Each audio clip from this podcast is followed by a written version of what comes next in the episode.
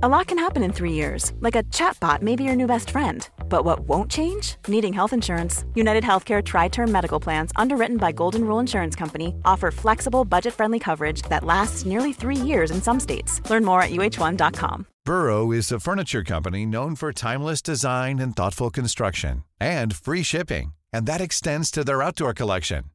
Their outdoor furniture is built to withstand the elements, featuring rust proof stainless steel hardware, weather ready teak, and quick dry foam cushions. For Memorial Day, get 15% off your Burrow purchase at burrow.com slash ACAST and up to 25% off outdoor. That's up to 25% off outdoor furniture at burrow.com slash ACAST. This message comes from BOF sponsor eBay. You'll know real when you get it. It'll say eBay Authenticity Guarantee. And you'll feel it. Maybe it's a head turning handbag, a watch that says it all, jewelry that makes you feel like the gem, or sneakers and streetwear so fresh every step feels fly. When it comes to style and luxury, eBay gets it. They're making sure the things you love are checked by experts, and not just any experts, specialized experts. Real people who love this stuff with real, hands on authentication experience. So when you see that shiny blue checkmark that says Authenticity Guarantee, shop with confidence. Every inch, stitch, sole, and logo is verified authentic through a detailed inspection. That's how you know that eBay's got your back. Because when you finally step into those sneakers, put on that watch, get your real gold glow up, swing that handbag over your shoulder, or step out in that streetwear, you'll realize that feeling is unlike any other. With eBay Authenticity Guarantee, you can trust that feeling of real is always in reach. Ensure your next purchase is the real deal. Visit eBay.com for terms. This BOF podcast is brought to you by Cottonworks, the free online resource for the textile and apparel industry. Cottonworks gives you the tools and inspiration you need to create and market outstanding cotton products. Create a free account today at cottonworks.com/bof. Hi, this is Imran Ahmed, founder and CEO of the Business of Fashion. Welcome to a special edition of the BOF podcast. Today, I'm delighted to share an exclusive interview between our editor at large, Tim Blanks, and Dior's Kim Jones, who showed his first collection in London in almost 20 years. Kim and Tim sit down to discuss the significance of showing in London again, the inspiration behind his latest show, and reflect on the contribution of Virgil Abloh to the fashion industry. Here are Tim Blanks and Kim Jones inside fashion. So we're here today to talk to Kim Jones right after his sensational London showing for Dior Men. I don't know how long it is since you've been since you've showed in London, Uh, Kim. How long is it? Last time was 2003, and then I went off to Paris. It was before they really had any menswear shows in London. I did one in Fashion Week, and I thought about the bigger picture, and I thought it was important to go to Paris because there wasn't the opportunity for buyers to come and things like that. So I went off and went to Paris. So what does coming back represent for you now? Coming back like this? It's just, you know, it's really nice to do something which is focused on literature in a city which has got a lot of literature in it, I guess. So, um, you know, it's really weird actually because it's probably the first time in a long time that, you know, you finish a show and you go home to your own bed. It's like it's always been a hotel room. So it's kind of, you know, just that thing of being home and having people that don't normally come to shows being able to come and see them. And plus, we're inviting students from St. Martin's and things like that, which are the kids that, you know, I was 20 years ago. Um, do you think it's changed your approach to the to, to the actual show itself? Not so much. It's, you know, the show, whenever we design a show, it's specifically around the collection. So it's really focused on that. And then, but, you know, we found a space here which was perfect to show what we wanted to show. I think it's so interesting that you chose Olympia because Olympia, to me, is British fashion in the 80s. It has that sort of resonance, you know, Westwood and Yeah. Galliano. And then, was that on your mind at all?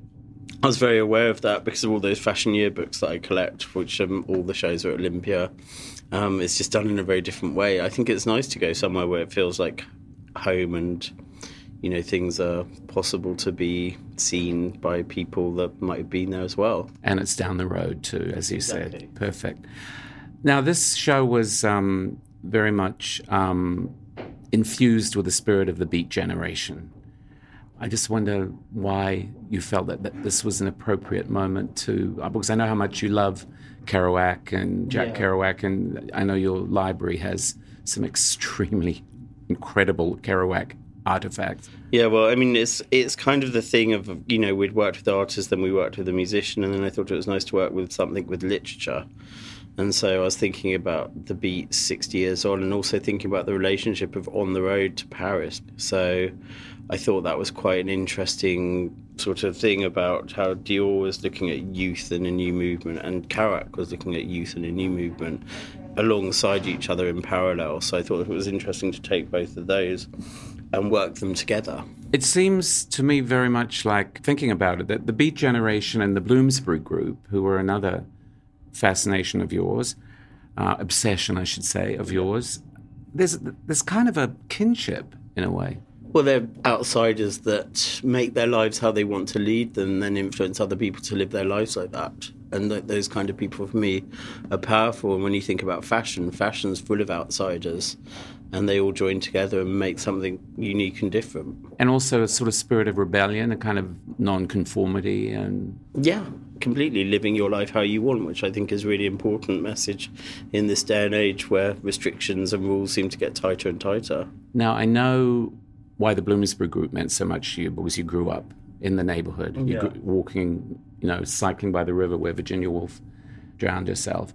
When did the Beat Generation on the Road was a rites of passage book, I guess. For you? For most people, yeah. For you? Yeah, for my, like, all, you know, I remember one of my friends reading it, and I was like, well, what's that book I need to, you know, and it was the one with Neal Cassady and Jack Kerouac on the cover with the little turquoise um, writing, and I was like, um, oh, I'm you know, I picked up and started reading it.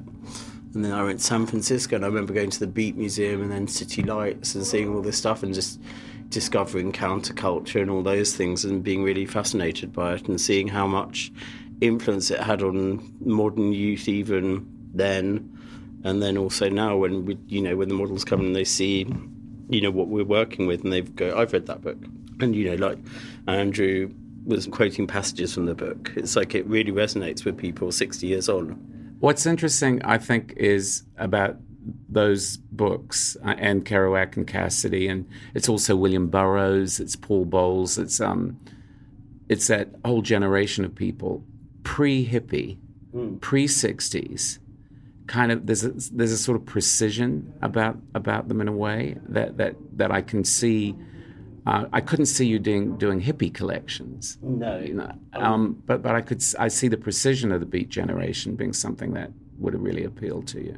Yeah, I mean, I just think, um, you know, it was just the thing of just, you know, the fact that there was a lot of, you know, it was prolific, but, you know, very precise and, you know, the thought processes. And, you know, what's interesting is I have a letter from um, Jack Kerouac to Hal Chase precursoring on the road and describing what he's going to do on the journey and what he's going to write about and sort of you go from that and then I've also got the letter from when it was published from his mother congratulating him on the book. So it's kind of like, you know, and in between that, there's all the different books. It's like I'm a very completist collector. So for me, it's the fascination of like, you know, the structuring all these things together and then putting that together and then looking at it in terms of a collection. Do you ever see all those all these obsessions of yours as alter egos in a way? Not so much. It's things I'm just interested in. I mean, I like, you know, people I you know I don't know how people perceive me from the outside, but I have so many different kinds of things I'm interested in collect and research myself. You know, when I'm not working, it's like I spend a lot of time working on my book collection because it's something that I find extremely interesting, and you're learning constantly and looking at the connections between things, and usually find the dots that then make you realise why you like that thing and like the other thing. How do you feel the spirit of the inspiration was reflected in the clothing that you showed? Well, we took the characteristic look of the different people that were in the beat movement, so, and then um, studied their wardrobes, and then we uh, looked at Dior at the time. We also looked at Yves Saint Laurent's references. You know, when he was starting at Dior, and you know that that presence of the beats in the left bank in Paris would have been quite strong. So just really gathering that all together and then making a road trip out of clothing, almost like it comes out of a suitcase and is put on in different ways each day. Do you feel that this? I imagine all your collections are very dear to your heart, But do you feel this one was particularly close to what you're feeling at the moment about everything? I don't know. You know, it's funny because when we do collections, we finished this collection like a month ago. I've done worked on seven collections since then, so I'm always thinking forward. So I like where it is in terms of the context of where the past collection was and where the collection we're doing next is. That's quite interesting. But yeah, I mean, it's like there's lots of really beautiful details in this and it's nice. It's a real men's wardrobe, and it's slightly different to what we've done before. But then the overall view is very, you know, Jack Kerouac, so to speak. I think it's interesting that that this was kind of coming together at the same time as you're working on the Fendi Couture. So there's a great dialogue there between, I guess, the sort of lavishness and the and the kind of, and maybe even the melancholy of Fendi, and then the the hmm. beats. We work on five collections simultaneously at a time, so there's always a lot going on. So you're thinking about all the collections and how they all interact with each other, and actually working for two houses is quite fun because you're thinking it makes you think about the one house in a different way and the other house in a different way. Plus, one house is very much about an archive, and the other one is very much about the family. So you know, it's a very different way of working. But when you say seven, you've worked on seven collections since you worked on this one. Yeah. Each with a distinct yeah. personality. How on earth do you keep all those balls in the air? Uh, good teams and a good core team, and just like having. I'm very good at uh, compartmentalizing things. So, you know, when we go into the room, it's like change music, and you're looking at the different collection. Even if we look at the same three collections in a day, it's just there's a different mood when we look at each of them. I had a conversation with you recently, and you you said that you were interested in that this was possibly the last time you had some presiding spirit, or the last time for a while, that from now on you really wanted to focus on Dior by Dior. Yeah. Uh, tell me a little bit about that. Um, I was just looking, you know, it's like, will be four years I've been at Dior in March, and I like to switch things up. I just like to change things. It's like, I'm always interested in the consumer and the customer, and it's like, thinking about what they're going to want and what's going to be interesting for them. So I like to flip things up a bit, but maybe rather than working with living people, we might work with estates of people and different things like that. And then there might be a little pop up collection on its own with someone, you know, but it's just the main collections I want to really focus on, you know, the techniques and the beauty of Dior at the beginning. I, also think, you know, after this time when you've done some incredible collaborations with artists and other creative people, I, I would imagine there must come a point where you, where you just want people to see it's you.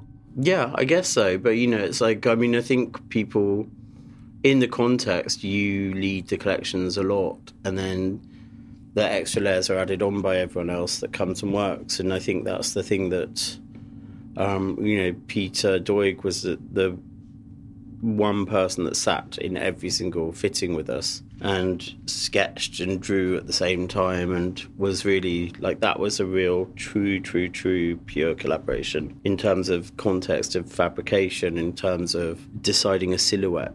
Although it's interesting like with an artist you have the work you have the visuals and you have whatever the the technique that you can like you did with peter doig you can duplicate the technique with all your techniques but with, with a writer, you have the words. So in a way, it's the same. You know, yeah. the pictures are painted with words. I love the set. We looked at the scroll that he wrote because it was typed as he was typing. It was sewn together, and it's eighty meters long. So the set's the same, and you know, and it rolls out like the scroll rolls out at the beginning. And then I got um, Robert Pattinson to read passages from On the Road because I spent a lot of time with Rob over the last few years just because of lockdowns and things. And, I love the way that he can interpret someone so well. So I just asked him if he'd do it, and I sent him the soundtracking, and he was I loved the music. So it made me laugh though because was it Truman Capote who who, who wasn't very partial. Was it Truman Capote or Gore Vidal who they weren't oh. very partial to Kerouac's writing, and they said that's not writing, that's typing. Yeah, I think that's Truman Capote. It's Truman Capote. Yeah, yeah. always made me laugh because um, there was all the typing. It's funny when I don't know, know exactly what year the typewriter was invented, but writers, I've got manuscripts, and things, you know, going back to Vita and Virginia. And it's funny how you see the crossover from handwriting to then typing, and then was that when they just got a typewriter? And it's like just thinking, you know, everyone must have been obsessed by it. And it was also supposed to change the way that your brain operated in the same way that when people switch from typewriters to computers, that apparently, I don't know if that's true or not, but you, you think differently according to the, if, if you're writing longhand or Yeah. whatever, that on the road was a typewritten definitely a typewritten book. It's kind of a curious thought. But what I love personally about this is your celebration of the word. Yeah, well, I mean, I think it's really interesting because, you know, just talking to people and people are really interested in reading again a lot more, I think, because they had a lot of time in the last few years to sit down and do something. Just talking to even like Lila, and she was like, I've been reading this book and getting sort of almost wanting to go back to that. And I think it was just nice to look at something that cycles of things and 60 years on or so this book is still you know resonating in younger generations carrying on But also, we just had our, our BOF voices um, last week, and there was so much talk about the metaverse. And but I, I feel like before the pandemic, all the talk was about artisanship and the handcraft and the human touch and so on. It feels to me like celebrating the word in the way that you did yeah. in the show is is is your kind of statement about about that? Is your own you know you elevating quite a traditional kind of art and craft. I mean writing is a craft so. That thing craft won't go away. You know there's education and i think people get up and do it themselves as well and i think that's the thing that you know is really a positive to talk about rather than a negative and i think it's nice to celebrate these things because there's a thing where it makes sense for me you know it's looking at these periods in times and looking you know for the house that i work at and what goes along what's parallel at the point where there's important changes in the house. And you know so christian dior dying and then Saint Laurent taking over that time when this book was being made is kind of an interesting point in time in the history of the house and the fact that the book was written in paris. So it makes sense to me it reminds me a little bit of the way Karl Lagerfeld managed to find the most extraordinarily kind of oblique connections with Chanel in something like that show in the castle in Scotland because of her connection with Tweed and so on. Is that part of the game for you that you can remind people of all these textures, all these Yeah, I mean, it's, it's I don't know. Things just come in a sort of when you start doing a little bit of thought process and research, you find out other information, and that's the one thing. When you do collect books, it's like, and you see the links between different writers and different, almost different publishing houses, and it's like, for example, Hogarth Press, you know, publishing Christopher Isherwood, you know, Sally Bowles, Goodbye to Berlin, and things like that. And you think about that, it's a very different era to the era that someone like Virginia Woolf was living in, but they were obviously liked what Christopher was writing, so then they published it. So it's like there's these interesting sort of links of different things that you're interested in history, but it doesn't make immediate sense. When you're ready to pop the question, the last thing you want to do is second guess the ring. At Bluenile.com, you can design a one of a kind ring with the ease and convenience of shopping online. Choose your diamond and setting. When you find the one, you'll get it delivered right to your door. Go to Bluenile.com and use promo code LISTEN to get $50 off your purchase of $500 or more. That's code LISTEN at Bluenile.com for $50 off your purchase. Bluenile.com code LISTEN. One size fits all seemed like a good idea for clothes Nice dress. Uh, it's a it's a t-shirt. until you tried it on. Same goes for your healthcare. That's why United Healthcare offers a variety of flexible, budget friendly coverage for medical, vision, dental, and more. So, whether you're between jobs, coming off a parent's plan, or even missed open enrollment, you can find the plan that fits you best. Find out more about United Healthcare coverage at uh1.com. That's uh1.com. Have you ever owned something that inspired you to up your game? For me, I got a chef grade range recently, and now I'm cooking new things every single night. Seriously, no cuisine is off limits. The point is, when we own exceptional things, they inspire us to do exceptional things. The all new Lexus GX has an exceptional capability that will have you seeing possibilities you never knew existed. Its advanced technology and luxurious interior mean that wherever you go, you'll never go without. I can picture myself with a car full of groceries, cruising down the highway, soaking up the sun with the available dynamic sky panorama glass roof. Ah, pure bliss. Live up to the all new Lexus GX, luxury beyond limits. Experience amazing at your Lexus dealer. This message comes from BOF sponsor eBay. You'll know real when you get it. It'll say eBay Authenticity Guarantee, and you'll feel it. Maybe it's a head turning handbag, a watch that says it all, jewelry that makes you feel like the gem, or sneakers and streetwear so fresh every step feels fly. When it comes to style and luxury, eBay gets it. They're making sure the things you love are checked by experts, and not just any experts, specialized experts. Real people who love this stuff with real, hands on authentication experience. So when you see that shiny blue checkmark that says Authenticity Guarantee, shop with confidence. Every inch, stitch, sole, and logo is verified authentic through a detailed inspection. That's how you know that eBay's got your back. Because when you finally step into those sneakers, put on that watch, get your real gold glow up, swing that handbag over your shoulder, or step out in that streetwear, you'll realize that feeling is unlike any other. With eBay Authenticity Guarantee, you can trust that feeling of real is always in reach. Ensure your next purchase is the real deal. Visit eBay.com for terms. I feel an Isherwood collection coming on. No, no, no. I think this is this one. You know, I've got the next year planned out already because we're very organised, and then um, maybe I don't know. Cabaret. we'll be back shortly with more from the BOF show right after this break. This BOF podcast is brought to you by Cottonworks, your go to textile tool for discovering what's possible with cotton. From fabric inspiration to exclusive trend forecasts to digital apparel design tools, Cottonworks.com has the resources you need to stay in motion. And with many design decisions going virtual these days, Cottonworks now offers free digital cotton fabric files for use in 3D garment development. Create your free account today at cottonworks.com/bof to gain access. Is your library your pride and joy? Mm, not so much. It's just, uh, I guess, my hobby, isn't it?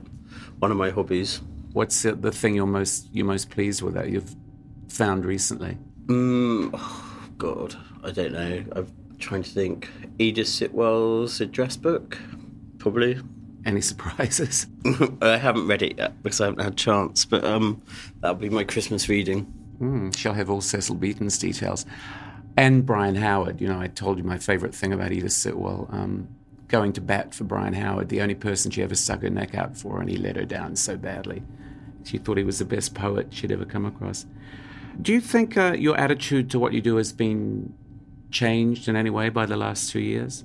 Um, not so much. I mean, it's you know, it's just thinking about things in terms of timings and just reality. I don't know it's like I think everyone's had more time to think. Um, but then when you get up and work, you work faster because you know it's like we're going through these waves of like, are you going to be locked in or are you not going to be locked in? It's like, so you're doing as much as possible. You know, I enjoy working. I'm very lucky I can work as much as I can because it's it's fun. Do you think the function of fashion's changed at all there? I think there's more desire. Is from what I see. You know, just I look at what people are buying and seeing a lot of buying, you know, and people can't live their lives how they used to live them, so they are investing in different areas, and fashion is one thing they're buying a lot of. But you seem very conscious of using your platform to illuminate people. Yeah, I think it's nice to. It's when you work with other people, it's because you respect them and you like them, and it's something that you want to do. And I think doing things like Kim Skims, for example, every single girl I know loves that product and loves what Kim does, and they admire how hard she works and everything else that she does. So, and it's kind of nice to see how much people have reacted to that in a positive way, and just you know, things where you're working with people you really respect. I think that might have struck people as quite a left field collaboration for you in light of what you'd been doing. Do you enjoy kind of toying with people's preconceptions? Yeah, I mean, I think people have a lot of preconceptions about people, but they don't really know the people. And it's like when I sat in that meeting and every single girl went quiet. It's almost like when you're at sometimes and like group of like Tebow and Co often slip off to watch football, so they go very silent. And you know, I was like, well, what are you all looking at? You know, and they were like, oh, there's a skims drop, we want to get it. And so I was like, well, if you all love it, let's call Kim and do something. It was like seeing the girls that I work with and how much they love it. It was like, well, that makes complete sense. What do you think's the most uh, misleading pre- preconception about you? I don't know. I don't really think what other people think about me. Obviously, you see comments on Instagram from trolls sometimes, but you know that that's someone I don't even know where that comes from, but I don't really care. And it's like, but I just think people probably assume certain things about me, but they probably don't know much about me, and I'm kind of a private person, so I'm quite happy with that. I mean, I remember that Louise Wilson said you um, when you were at St. Martin's, the best advice she ever gave you was don't don't worry about the others, don't think about the yeah. others. I mean, I think about Louise Wilson a lot, and I'm thinking about her particularly, you know, because I'm showing in London, and I'd love her to be here, and I was, you know, talking to Sarah yesterday, and we are talking about Louise, and it's kind of the thing of just like she was just like, don't give a shit about what anyone else thinks. Just um, get on with it. You know, we were very good friends after St. Martin's, and it's um, and she was one of those people that is definitely one of the key people in helping me feel confident enough to do what I do. And, you know, her, Lee McQueen, Judy Blame, people like that, all those people were really, you know, there supporting, you know, Mandi Lennard, you know, lots of different people. So it's nice to feel that they're still part of them there. Um, you won another another big award the other day at London Fashion at the British Fashion Awards. What's your trophy case looking like these days? Mm, I have a cupboard in the house which is twenty two of them, which is very nice. And Li- I was laughing with yeah, I was laughing with Lily. Was like, is it a fashion EGOT? yes, I was just going to say. Yeah, the Emmy, the Grammy, and the Oscar, and then you're done. Yeah. Oh no, or Tony, of course. You know, um, we we lost Virgil Abloh recently, and I'm still processing that. That yeah. was just such a shocking thing. But I'm curious, you knew him really well. I knew Virgil from 2007, and like him and Kanye used to come and sit in my house and go through piles of old Japanese magazines, and then they'd, you know, sleep on my sofas and you know, and we spent a lot of time around the world together in different cities from Chicago to Tokyo. And, you know, I still haven't processed Virgil. And it's like I had a day on Friday where I was very, very upset because it's so unfair. You know, people. I felt in the industry were particularly unfair about him sometimes, and then seeing those people reacting and being all nice, I kind of really don't appreciate because if you're going to just be horrible, you might as well just be horrible and just stick to it. But that's what I wanted to ask you reading everything that came out afterwards, seeing what, seeing everything that every, everybody said, do you get a sense then of how legacies are shaped or misshaped? Or... Well, what Virgil did was brilliant, and he, you know, he gave a voice to people that weren't getting a voice, and I think, you know, when he got Vuitton. I was super, super happy because, you know, we were going to do a project at Vuitton before, like I'd done with the Supreme one with Virgil. And, you know, Michael Burke was a huge supporter, and the opportunity came, and I, I went on to Dior. And I felt that, um, you know, Virgil was the most brilliant, perfect person to do it. And, you know, I think, you know, what he'd done with Off White in such a short amount of time, but also we're just working. I mean, we'd be sitting in hotel rooms in Tokyo on the floor working with Kanye, and you know, we'd just be busy like working away the whole time, like 24 hours a day, and just like it was really good fun, and just like the energy, and you know, just thinking that Virgil had kept that up and up and was doing it and doing it and then gone off on his own and did it and it's kind of like and made this remarkable brand that became so huge so quickly and he worked in so, across so many different platforms, yeah. everything, cars and planes and everything. I mean, it was just like you know, he his passion was work. I think a lot of it was really to support his family as well, which I think is a childhood sweetheart who's a lovely woman and just like you know all those things. And I think it was just, you know, seeing his legacy will be really, really massive. Like later on, it's you know, it's it's a really big thing that he did in such a short amount of time, but gave it his all you, you, you sort of see the urgency of his of his uh, especially the last of two his years. work. Yeah, you see it in a different light now. You kind of see the spur that, Yeah. that he just didn't want to stop because I mean, I think anyone. I mean, I've spoken to people in that about the situation. I think all of us would feel the same if, if we were in that situation. We just want to carry on working. But that that's why uh, the the only kind of parallel I can think is think of is you because he had Off White, he had Vuitton, you have Dior, you have Fendi, you you you also have an absolutely prodigious output. Do you kind of feel in, you, you're in competition with yourself a little bit that you that you're running? No, I don't think about anything. I just get on with what I do. And it's like the thing at the end of the day is like if people critique your work and they don't like it or they do love it, the end of the day for me is like seeing people buy it. And that's the most important thing because I like to see people I don't know buying my clothes. It's like a thrill for me. I love it when I see someone I don't know wearing clothes I make. It's like it's the best feeling.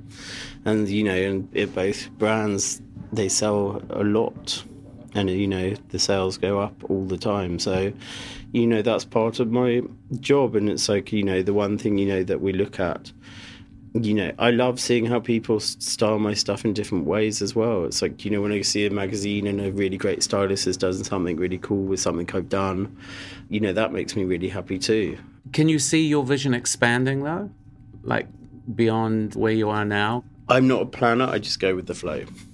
So there's things I'd like to do, but you know, I'm very happy where I am at the moment, and I like doing what I do, and I've got my and I planned all the things that I'm working on, and it's it's really fun working with different people and different companies and seeing how things happen. When you say you're not a planner, you mean you're reactive or proactive? I'm reactive to stuff. It's like, you know, if you came up to me and said, Would you be interested in doing that? If it was interesting to me, I'd do it. But, you know, I wouldn't plan to go and go and do it. What excites you most about the world now? Young designers in London, particularly, hope that we can travel again in the next year.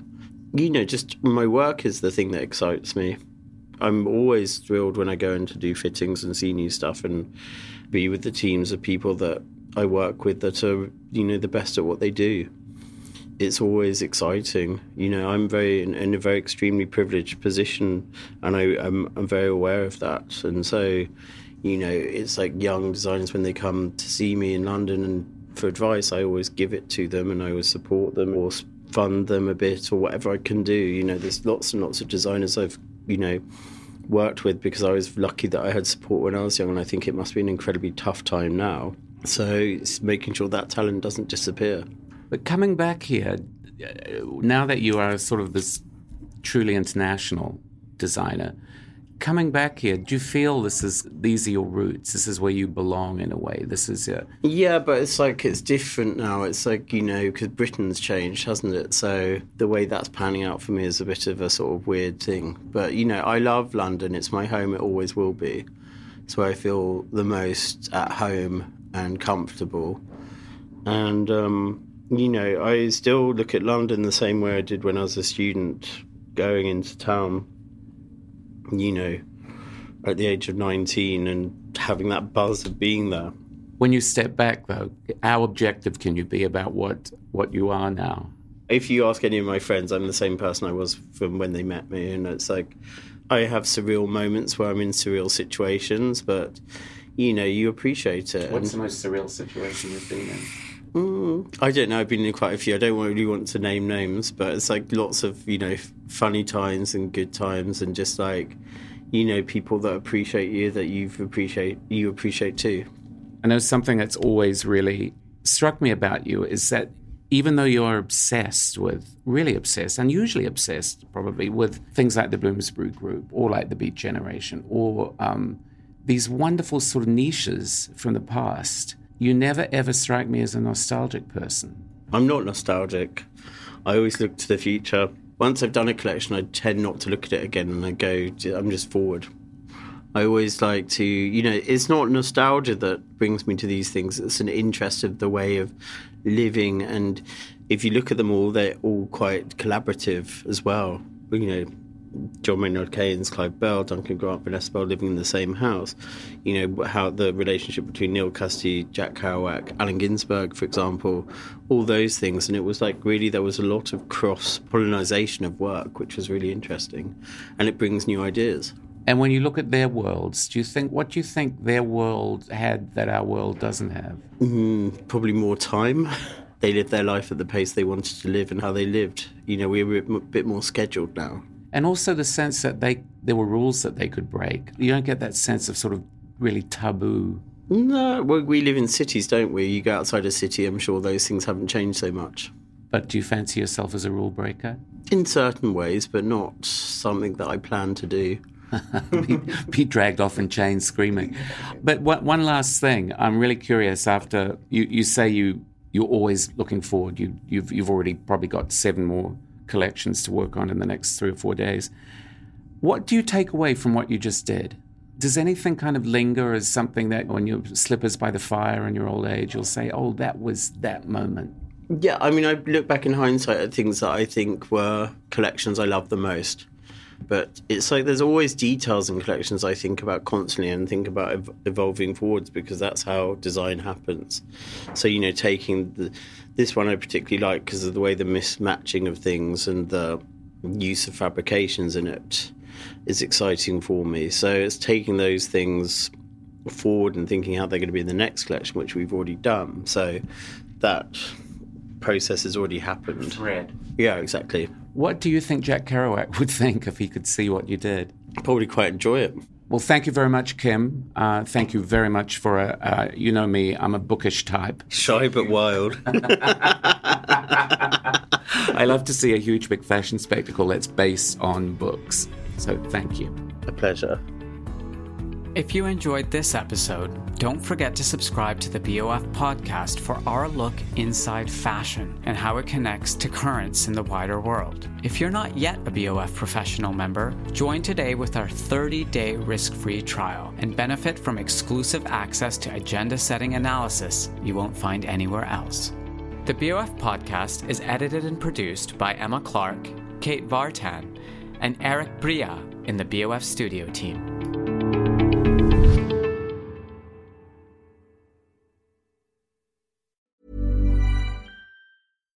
Mom deserves the best, and there's no better place to shop for Mother's Day than Whole Foods Market. They're your destination for unbeatable savings, from premium gifts to show-stopping flowers and irresistible desserts. Start by saving 33% with Prime on all body care and candles. Then get a 15-stem bunch of tulips for just $9.99 each with Prime. Round out Mom's menu with festive rosé, irresistible berry chantilly cake, and more special treats. Come celebrate Mother's Day at Whole Foods Market. Planning for your next trip? Elevate your travel style with Quince. Quince has all the jet setting essentials you'll want for your next getaway, like European linen, premium luggage options, buttery soft Italian leather bags, and so much more. And is all priced at 50 to 80% less than similar brands. Plus, Quince only works with factories that use safe and ethical manufacturing practices. Pack your bags with high-quality essentials you'll be wearing for vacations to come with Quince. Go to quince.com/pack for free shipping and 365-day returns.